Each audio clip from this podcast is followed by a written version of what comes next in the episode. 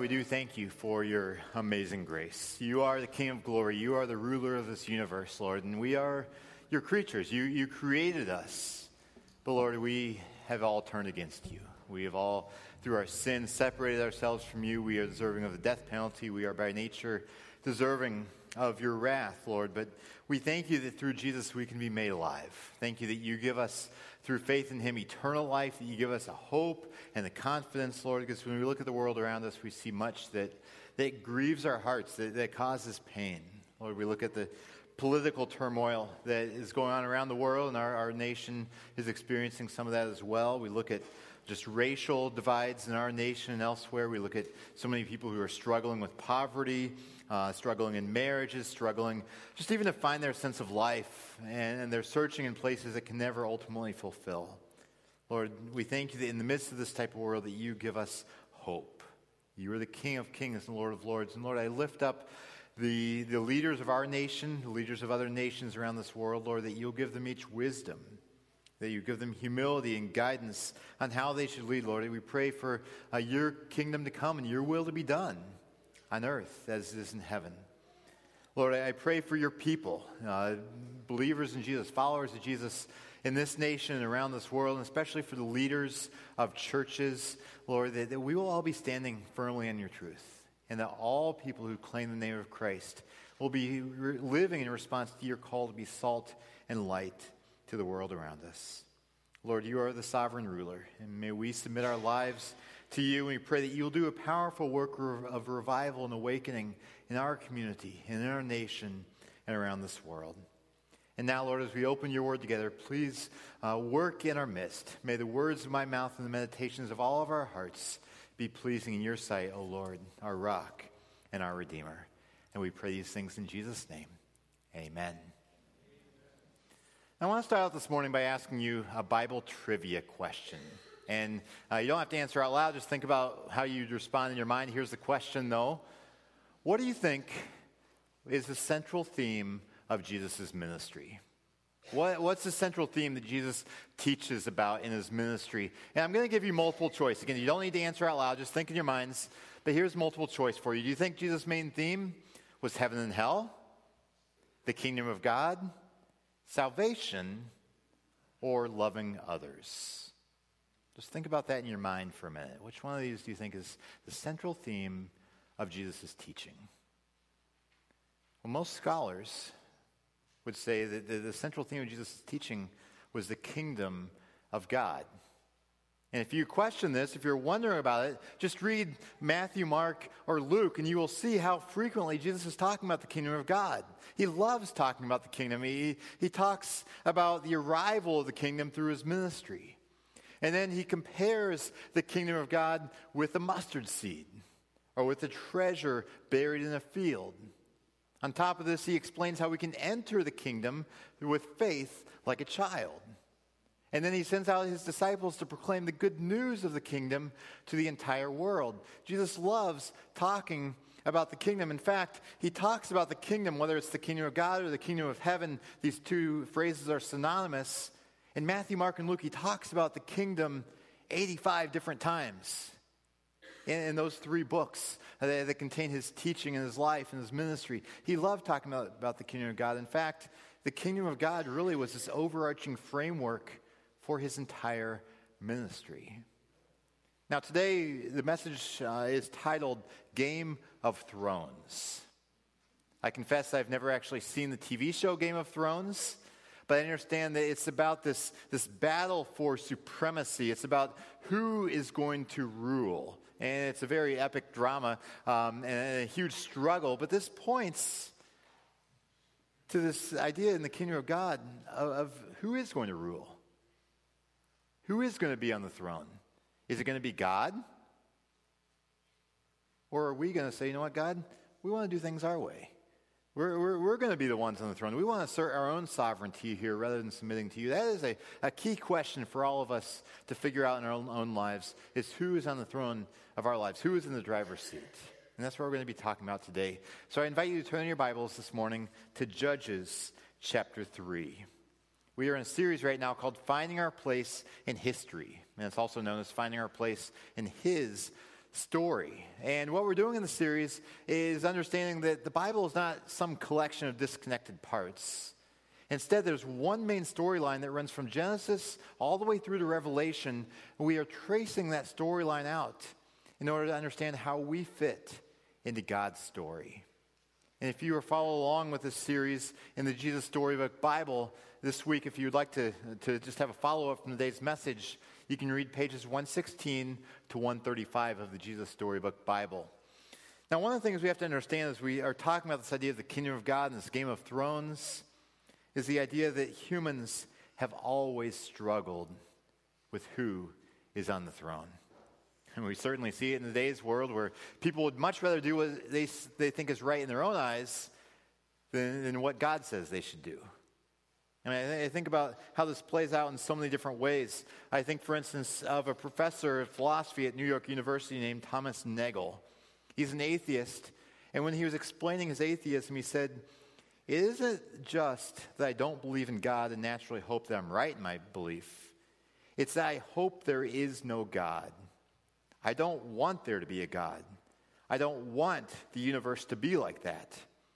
A little bit later, he, he talks about this idea of a, a cosmic authority problem. You know? A lot of people have authority problems, not just with God, but in general, because we as humans don't like to be told what to do.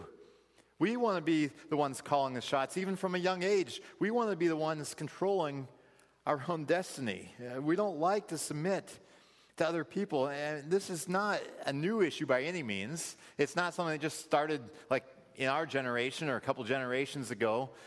It's something that is as old as humanity is. I mean, back in Genesis chapter 3, Adam and Eve, they, they decided, you know what, God? Uh, we don't really want to submit to your rules here. Uh, we're going to try things our own way. And that started this downward spiral of humanity saying, you know what, God? We're going to be the ones on the throne we're going to be the ones claiming um, our own sense of sovereignty here in our lives. And so began the game of thrones, where humans asserted their sovereignty over and against God.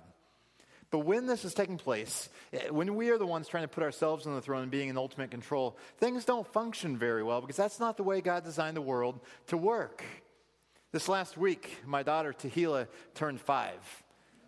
That's her. And on this, some morning this last week on her birthday, she woke up. That's about 10 minutes after she woke up. I just put her on the counter, put on this birthday girl little pin, and then she said she's five years old. You know, she is growing, and she loves to assert her sense of independence. I mean, maybe it's only my kid who does this, but um, when, when, when she doesn't get her way, she definitely lets the world know because she likes to do things her way. And that's a little bit like all of us are. But imagine they take my now five year old daughter and plop her in the driver's seat of a car in downtown Milwaukee. And if somehow she was able to depress the gas pedal while attempting to steer that car, and imagine that during rush hour in Milwaukee, all the other cars there were piloted by five year olds as well, what would happen? It would be chaos. I, I, don't think any of us would really want to be there to exactly witness what takes place because there, there are going to be crashes right and left. Because you should not be putting a five year old who's ill equipped to drive a car, you shouldn't be putting him in the driver's seat in the first place. But that's essentially what happens if we are on the throne of our lives. If we are the ones trying to control our lives, it's kind of like a five year old trying to drive a car. That's not the way it's supposed to be. It's destined for failure. And that's why there's a lot of chaos and mess in our world these days. And down through human history, I mean, you see, as soon as Adam and Eve sinned, it started this process of chaos and just all kinds of messiness and brokenness. Now, as we've been seeing throughout the series, the Bible storyline basically has four main scenes. You have the creation, where things were good. You have the fall, where sin entered. And then most of the Bible is about God's process of redemption. And then you have the ultimate restoration of all things. And we have to understand that the goal of redemption is to bring the world back to the way it's supposed to be, with everything under God's rule and enjoying His blessing. This is what God's goal is in redemption. And through the Old Testament, we see that God is working out that plan of redemption through the nation of Israel. God said that Israel would become a great nation. They would become a light to the other nations, showing what it means to live under God's rule and enjoying God's blessing. This is one of the reasons God put Israel in the promised land in order to, to, again, be a demonstration to the rest of the world of, you know what, this is what it is like to walk with God and to submit to his rule and to enjoy his blessing and to experience the abundant life that he gives as we are being restored to that right relationship with him. Now, today we're picking up the story in the book of Judges. Last week we saw that Israel was settled in the promised land. Judges picks up with what is next, and we see that it was not pretty because there was a royal struggle to submit to God on the part of the Israelites. There was this cycle uh, going on throughout the book of Judges, a cycle that began with sin, rebellion against God, people forgetting about God, prioritizing other things, putting themselves on the throne. And after sin would come military defeat then the people wouldn't like being defeated militarily, so they'd cry out to God and repent. And then God would send a deliverer called a judge eh, that through the power of God, that deliverer would overthrow the enemy oppressor and give Israel a, time of peace for a while. And we have to understand the judges in that period were um, they were essentially military leaders um, who, under the power of God, would allow them to overcome the enemies and then to establish peace. And we see in Judges chapter 3, verses 7 through 12, just a, a little snapshot of what this cycle looks like. So I invite you to follow along in your Bibles as I read uh, Judges chapter 3, beginning in verse 7. It says, The Israelites did evil in the eyes of the Lord. They forgot the Lord their God and served the Baals and the Asherahs. These are, those are other gods that they are serving. The anger of the Lord burned against Israel so that he sold them into the hands of Cushan Rishathaim, king of Aram Naharaim, to whom the Israelites were subject for eight years. But when they cried out to the Lord, he raised up for them a deliverer, Othniel, son of Kenaz, Caleb's younger brother, who saved them. The Spirit of the Lord came on him, so that he became Israel's judge and went to war. The Lord gave Cushan Rishathaim, king of Aram, into the hands of Othniel, who overpowered him. So the land had peace for 40 years until Othniel, son of Kenaz, died. Again, the Israelites did evil in the eyes of the Lord because they did, uh, and because they did this evil, the Lord gave Eglon, king of Moab, power over Israel. And so we see this cycle. I mean, they're walking with God for a little while, they're experiencing peace, and they turn away from Him, worship other gods, forget about God, and then military defeat, and then they call out. God sends this judge, a deliverer, to, to, to, to give them uh, peace and vitality again. They live in peace for a while, and then they rebel again. And this is a cycle that plays out over and over and over through the book of Judges. And a great summary statement is found in the very last, very last verse of the book, Judges 21, verse 25, that says, In those days, there's, Israel had no king. Everyone did what was right in their own eyes. And this points to this ongoing game of thrones where God was supposed to be the one on the throne, guiding the dealings of Israel in their lives. But instead, they were asserting their own will, saying, You know what, God? Not your will, but ours be done. We're going to do things our way. And this sounds, you know, quite a bit like today. Even though these things were taking place thousands of years ago, it's still so relevant to what we experience today, where we live in a, people where, uh, in a world where people are basically doing what's right in their own eyes. Where, where they say, you know what, I have the right to live how I want to live. No one else can tell me how to spend my money or how to schedule my time. Who are you to tell me whether or not I should live with my boyfriend or girlfriend? Who are you to tell me how um, I should use my sexuality or what language I should use or what morals I live by? I can do whatever I want. And so basically, when, when people have this type of mentality of doing whatever is right in our own eyes, it's, we're saying, you know what? I'm the one who's on the throne. I'm not submitting to anyone else. It's this big Game of Thrones that, that started long ago and persists into this world. Now, I want to turn us over to 1 Samuel chapter 8 right now. So, if you're following along in your Bibles, I encourage you to just flip over a few pages. 1 Samuel chapter 8. Samuel was a judge, he presided over a, time of relative peace in Israel. He was also a prophet of God, God's, uh, God's spokesperson there. But also, he was very highly respected in Israel. But the Game of Thrones continued, as we will see. So I'm going to read 1 Samuel chapter 8. Um, we're going to read verses 3 through 9 and then jump ahead to the end of the passage. 1 Samuel 8, uh, chapter 3, and we're going to see the Game of Thrones going to a new level here. It says that Samuel's sons did not follow his ways. They turned aside after dishonest gain and accepted bribes and perverted justice. So all the elders of Israel gathered together and came to Samuel at Ramah. They said to him, You are old and your sons do not follow your ways. Now appoint a king to lead us, such as all the other nations have. But when they said, Give us a king to lead us, this displeased Samuel. So he prayed to the Lord. And the Lord told him, Listen to all that the people are saying to you. It is not you they have rejected, but they have rejected me as their king as they have done from the day I brought them up out of Egypt until this day, forsaking me and serving other gods, so they are now doing to you. Now listen to them, but warn them solemnly and let them know what the king who will rule over them will claim as his rights. And then for the next many verses, Samuel explains to the Israelites if you have a king in the way that you want, these are the things that are going to happen. It's going to be very oppressive. He's going to take the best of your land and the best of your people to serve him in the kingdom. And, and so he warns them all, all these different things. But jumping ahead to verse 19, says, The people refused to listen to Samuel. No, they said, we want a king over us. Then we will be like all the other nations, with a king to lead us and to go out before us and fight our battles. When Samuel heard all that the people said, he repeated it before the Lord. The Lord answered, Listen to them and give them a king. So we see here this Game of Thrones is now going to a new level as the Israelites demand a human king. And in demanding this human king, the way they demanded it shows that they were rejecting God's kingship.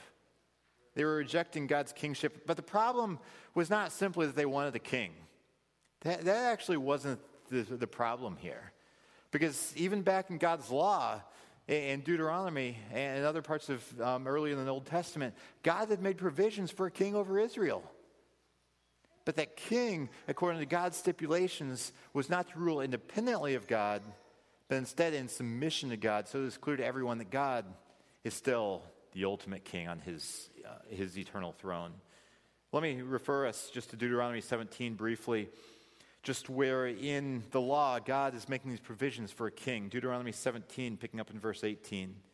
God says that when the king takes the throne of his kingdom, he is to write for himself on a scroll a copy of this law, taken from that of the Levitical priests.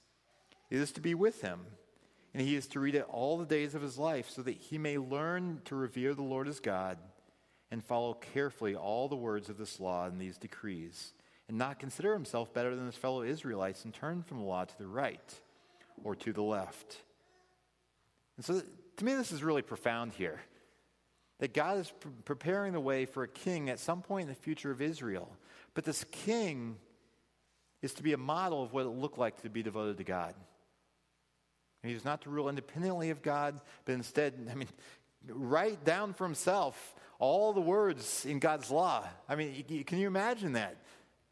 But, but I mean, I think that's a really cool thing just because it helps the king internalize them. And then day after day after day, he is to be reading those words for himself so that he can then apply them to his life and lead Israel in the way that God is calling him to.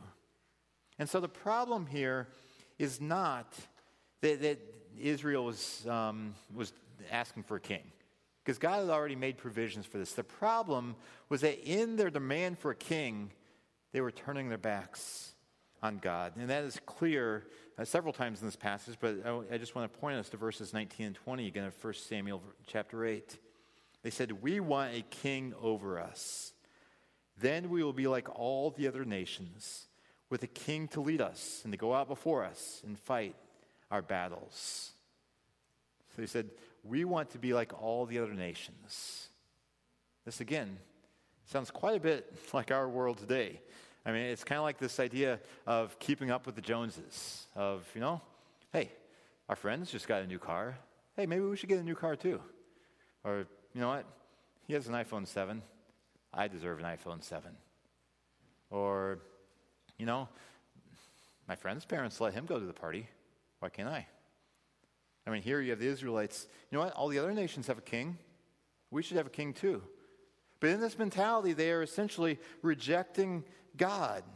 And they aren't really concerned anymore at all about being a holy nation set apart from God. That, that's the purpose for which God created them be set apart as a light to the world. But here they aren't worried about being a light. What they want to do is just blend in, be like everyone else. And so, so they're demanding a king. And the real irony, I think, I mean, it's, it's, it's sadly humorous what's going on here because God had already promised to provide for them the exact things that they're seeking in a king. They wanted peace in the promised land. They wanted military victories over their enemies. They wanted a king to help guide them and rule. And God had already promised all these things for them in his covenant with them. But they turned their back on the covenant. They turned their back on God and said, God, we want to do it our way.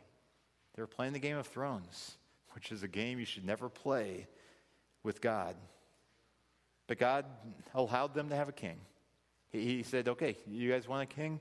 You can have a king. And so the king, first one was Saul.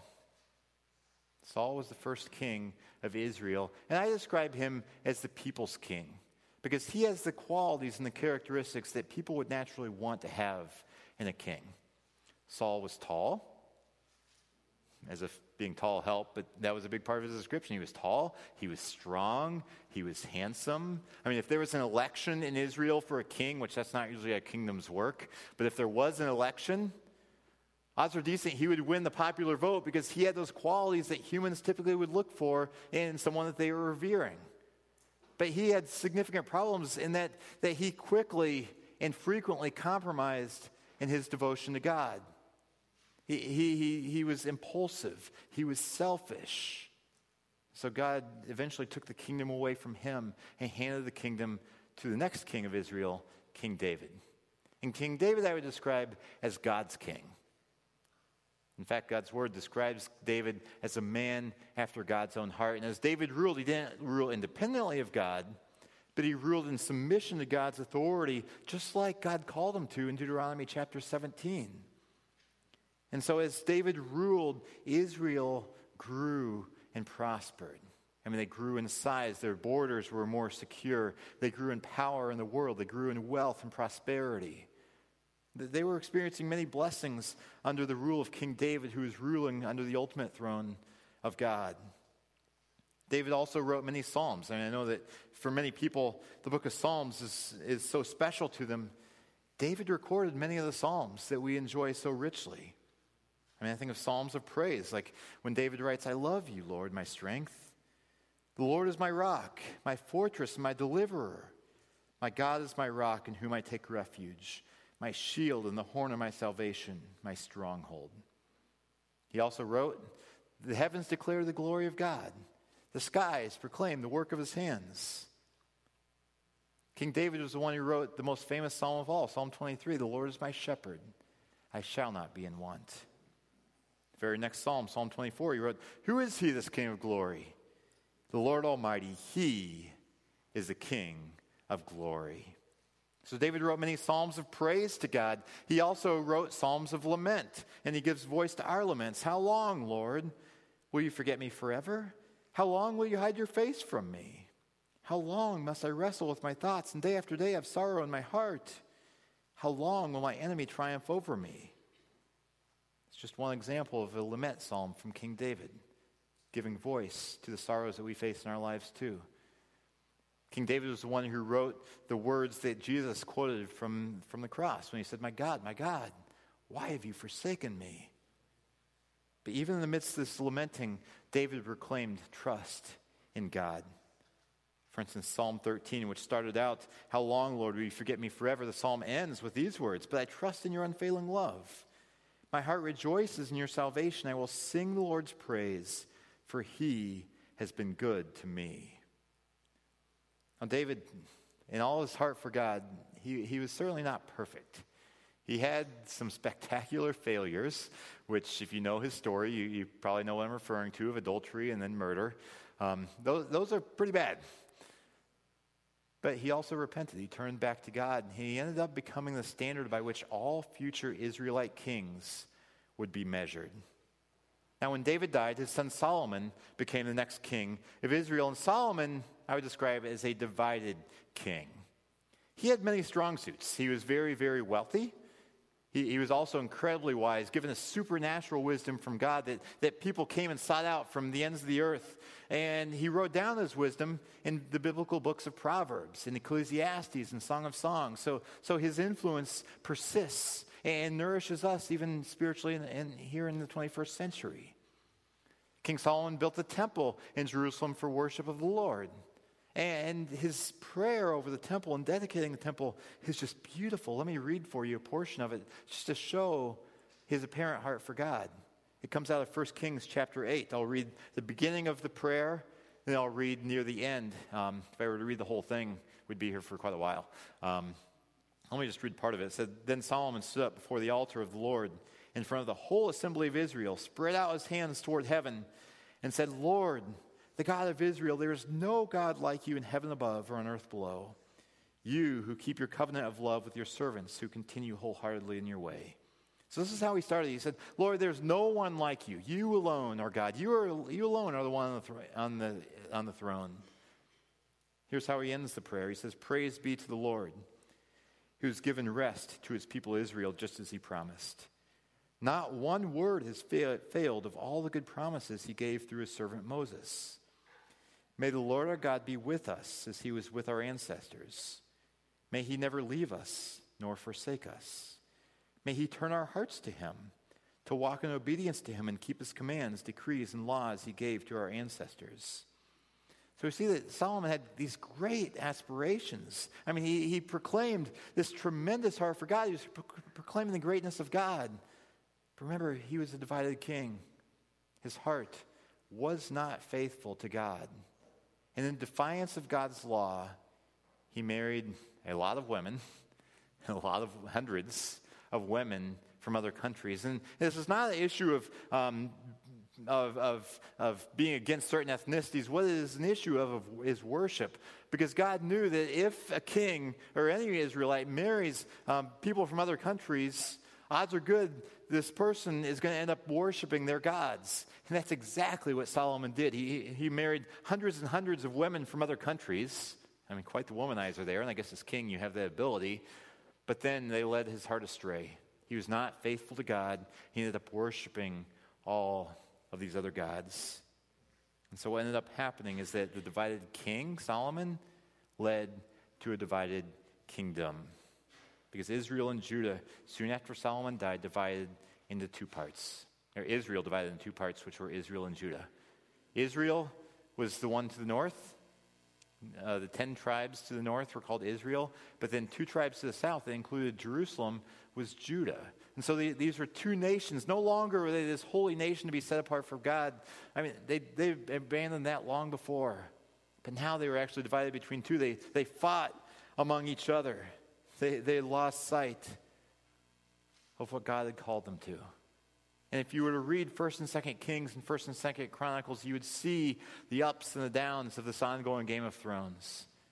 And unfortunately, the leaders of Israel, the kings, led Israel and Judah farther and farther from the Lord. It's interesting if you trace in Kings and Chronicles, trace the ups and downs of these kings. In Israel, the northern kingdom of those 10 tribes, it was mostly down. Because if you follow the progression, there's usually a summary statement about each of the kings. And in Israel, it went from evil king to evil king to evil king to evil king. this, this nice downward spiral away from God. Judah did a little bit better for a while. They, they went good king, evil king, good king, evil king, kind of like that. But basically, you have this Game of Thrones where God is being forsaken, He's being forgotten. Uh, just rarely are people acknowledging that He is the ultimate king. And you have humans just making a huge mess of things. And I want to just help us to understand just what is going on here in Israel. Because we have to understand that leaders do have a significant influence over the people whom they lead. I mean, the people have a responsibility as well, but leaders really shape what is going on among whoever is following them. And I want to illustrate this through a movie clip from Remember the Titans. Uh, remember the Titans, it's not directly a spiritual movie, it's, it's a football movie, um, but I think it illustrates well what was going on in ancient Israel where, because as the leaders went, so went the nation. And as a football, as leaders of a football team go, so goes the team. So I want you to just take a look at this, this movie clip, and as you watch, just think about the influence of leaders on those around them. All right, man, listen. I'm Gary. You're Julius. Let's get some particulars and just get this over with, all right? Particulars. Yeah. No matter what I tell you, you ain't gonna never know nothing about Hey, me. man, listen. I ain't running any more of these three days, okay? Well, what I got to say, you really don't want to hear, cause honesty ain't too high up on your people priority list, right? Honesty? You want honesty? All right, honestly, I think you're nothing. Nothing but a pure waste of God given talent. You don't listen to nobody, man. Not even Doc or Boone. Shiver push on the line every time, man. You blow right past them. Push them, pull them, do something. You can't run over everybody in this league. And every time you do, you leave one of your teammates hanging out to dry. Me in particular. Why should I give a hoot about you?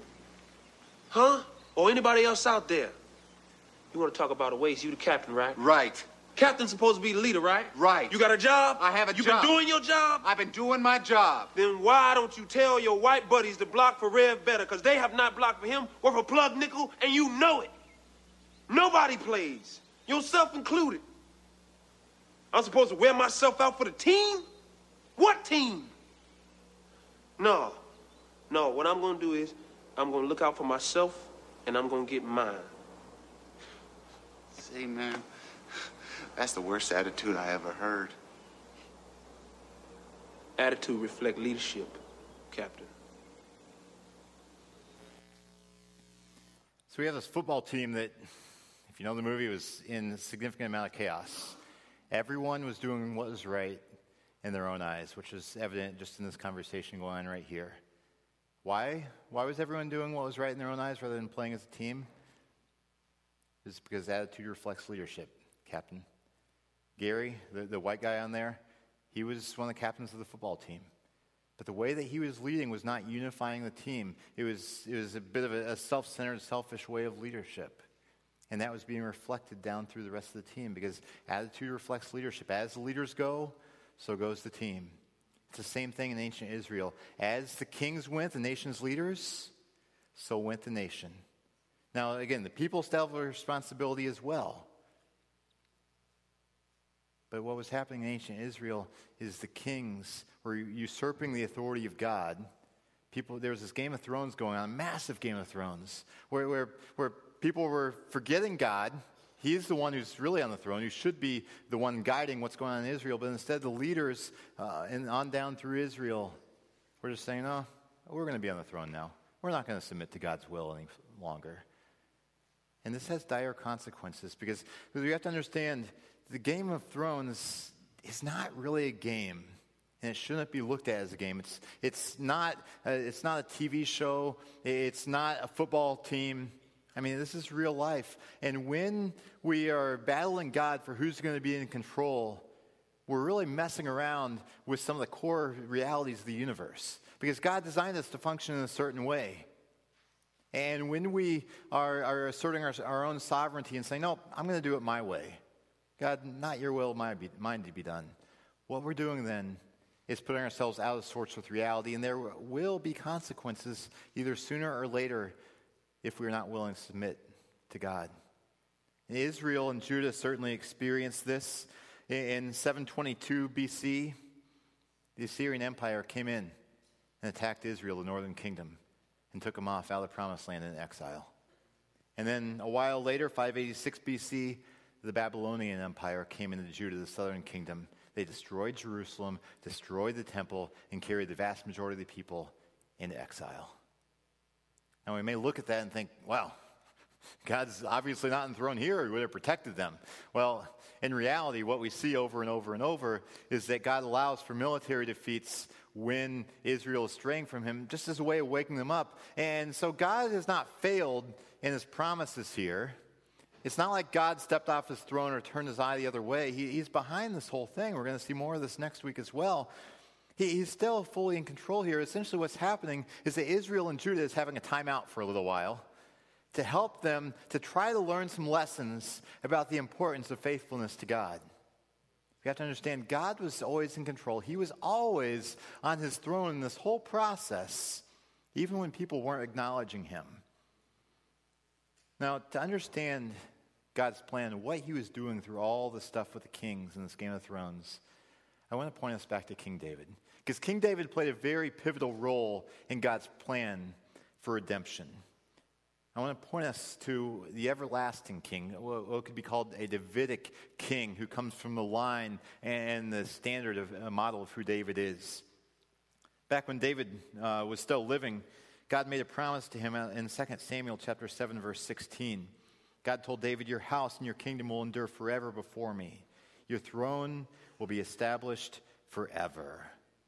Now this is quite the statement that King David's throne uh, down from his line will be established forever. Forever is a long, long time. But this is an amazing promise. I want to just kind of trace this theme of King David's everlasting throne down through, through Scripture to see God's plan of redemption. Jumping ahead to Isaiah chapter 9, this is a passage that we frequently read around Christmas time. You may recognize it, Isaiah 9, 6 and 7. For to us a child is born, to us a son is given, and the government will be on his shoulders. He will be called Wonderful Counselor, Mighty God, Everlasting Father, Prince of Peace. Of the increase of his government and peace, there will be no end. He will reign on David's throne and over his kingdom, establishing and upholding it with justice and righteousness from that time on and forever. The zeal of the Lord Almighty will accomplish this. And so we see this, this promise that a great king reigning on David's throne will be born. And we see again this promise of an everlasting kingdom.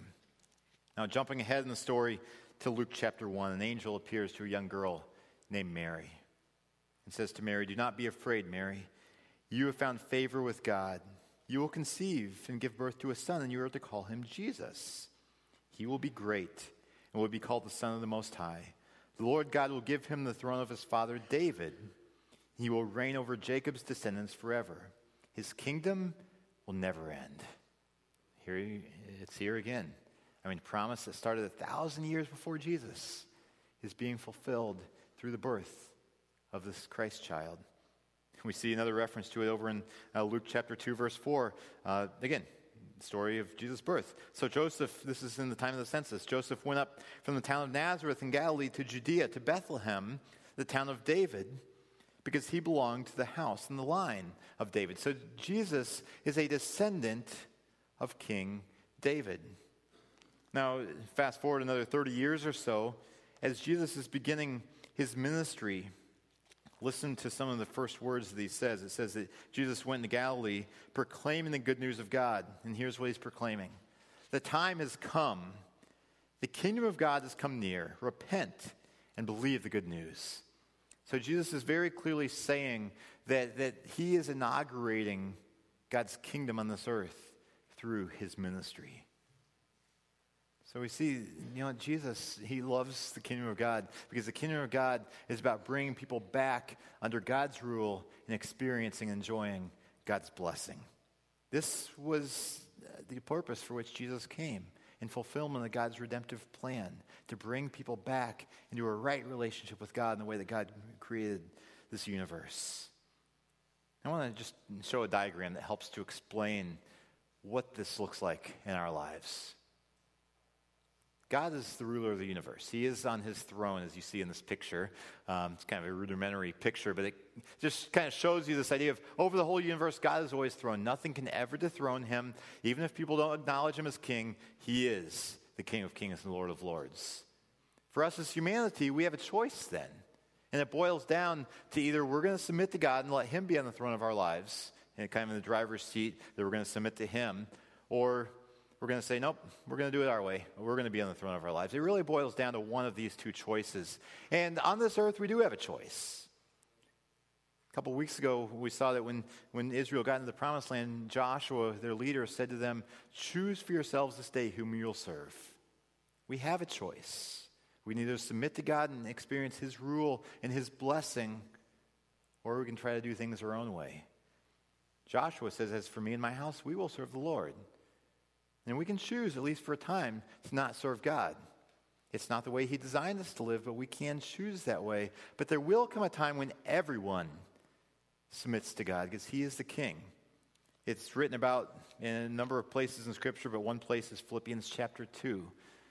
It talks about how after Jesus was crucified and resurrected, God exalted him to the highest place and gave Jesus a name that is above every name, that at the name of Jesus every knee should bow in heaven and on earth and under the earth, and every tongue confess that Jesus Christ is Lord to the glory of God the Father. So at one point, everyone will bow before King Jesus. And the call for us, why Jesus came to this world, is to enable us to do that here and now, to begin to experience the, the, the vitality and the joy of living in God's kingdom now, and that will continue on into eternity. So the question is who is on our throne? Who is on the driver's seat of our lives? Know, it's time, if, if we've been playing games with God about, well, I, am not really sure if I want God on my throne. I, I kind of like doing things my own way. It's time to stop playing games. It's time to say, you know what, God, I'm going to submit to you. I'll say it's not easy to do that because our world says, nah, it's fine for you to do things your own way. Our, our sinful nature says, oh, yeah, we like doing things our own way. It's not easy. Thankfully, God will give us the Holy Spirit to, to help, uh, help us conform our ways to Him, to submit to Him.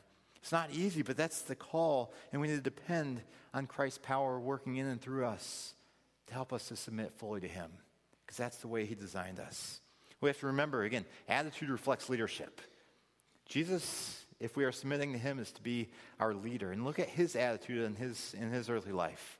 In Gethsemane, Jesus said, Father, not my will, but yours be done.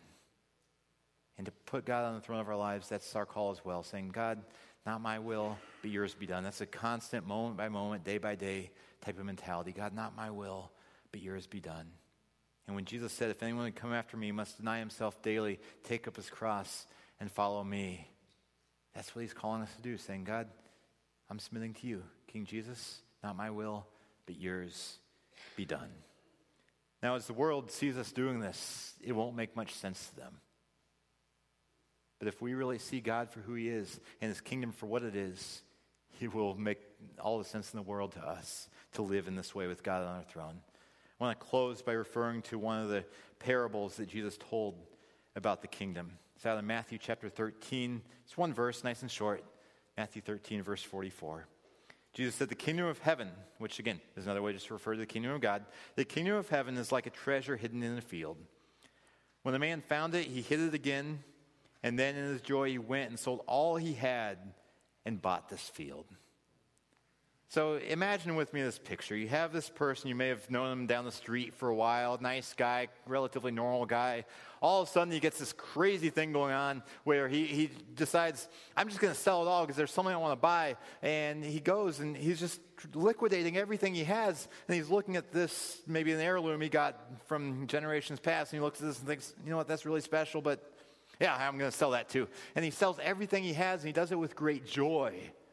And the world would look on and be like, What in the world are you doing? But this guy is selling all these things with great joy because he's found a treasure that is worth so much more than everything he has at this point. And what is that treasure in this parable that Jesus is telling us? Parables do point to a spiritual truth. The treasure, Jesus says, is the kingdom of God. Then when you see God for who he is, and you see the greatness of living under his rule and experiencing his blessing, Everything else in this world pales in comparison. So then it's easy to deny ourselves, take up our cross daily, and to follow Him. There's great joy in that, in experiencing His rule and His blessing and following King Jesus. He came to give us life and to give, us, uh, give it to us abundantly. And in order to experience that, we need to stop playing the Game of Thrones and to submit our lives to Him. Let's pray. Lord Jesus, we thank you that you were willing to step off your heavenly throne. You came into this world, and among other things, you taught us to pray, Your kingdom come, your will be done, Father, on earth as it is in heaven. Lord, I pray that we will be living that reality out in our lives, that we will choose to willingly submit to you. We do confess, Lord, it's hard because our world pulls us other places. Our, our sinful nature wants, wants to do things our own way. But Lord, that's not where there's life. And so, Lord, help us to become more and more resolute in that passion to follow you and submit to you in everything. And I pray that your Holy Spirit will enable us and empower us to do so that we will live crucified lives, crucified with Christ, so that we no longer live, but Christ lives in us. and through us. And we pray these things for his glory and in his name. Amen.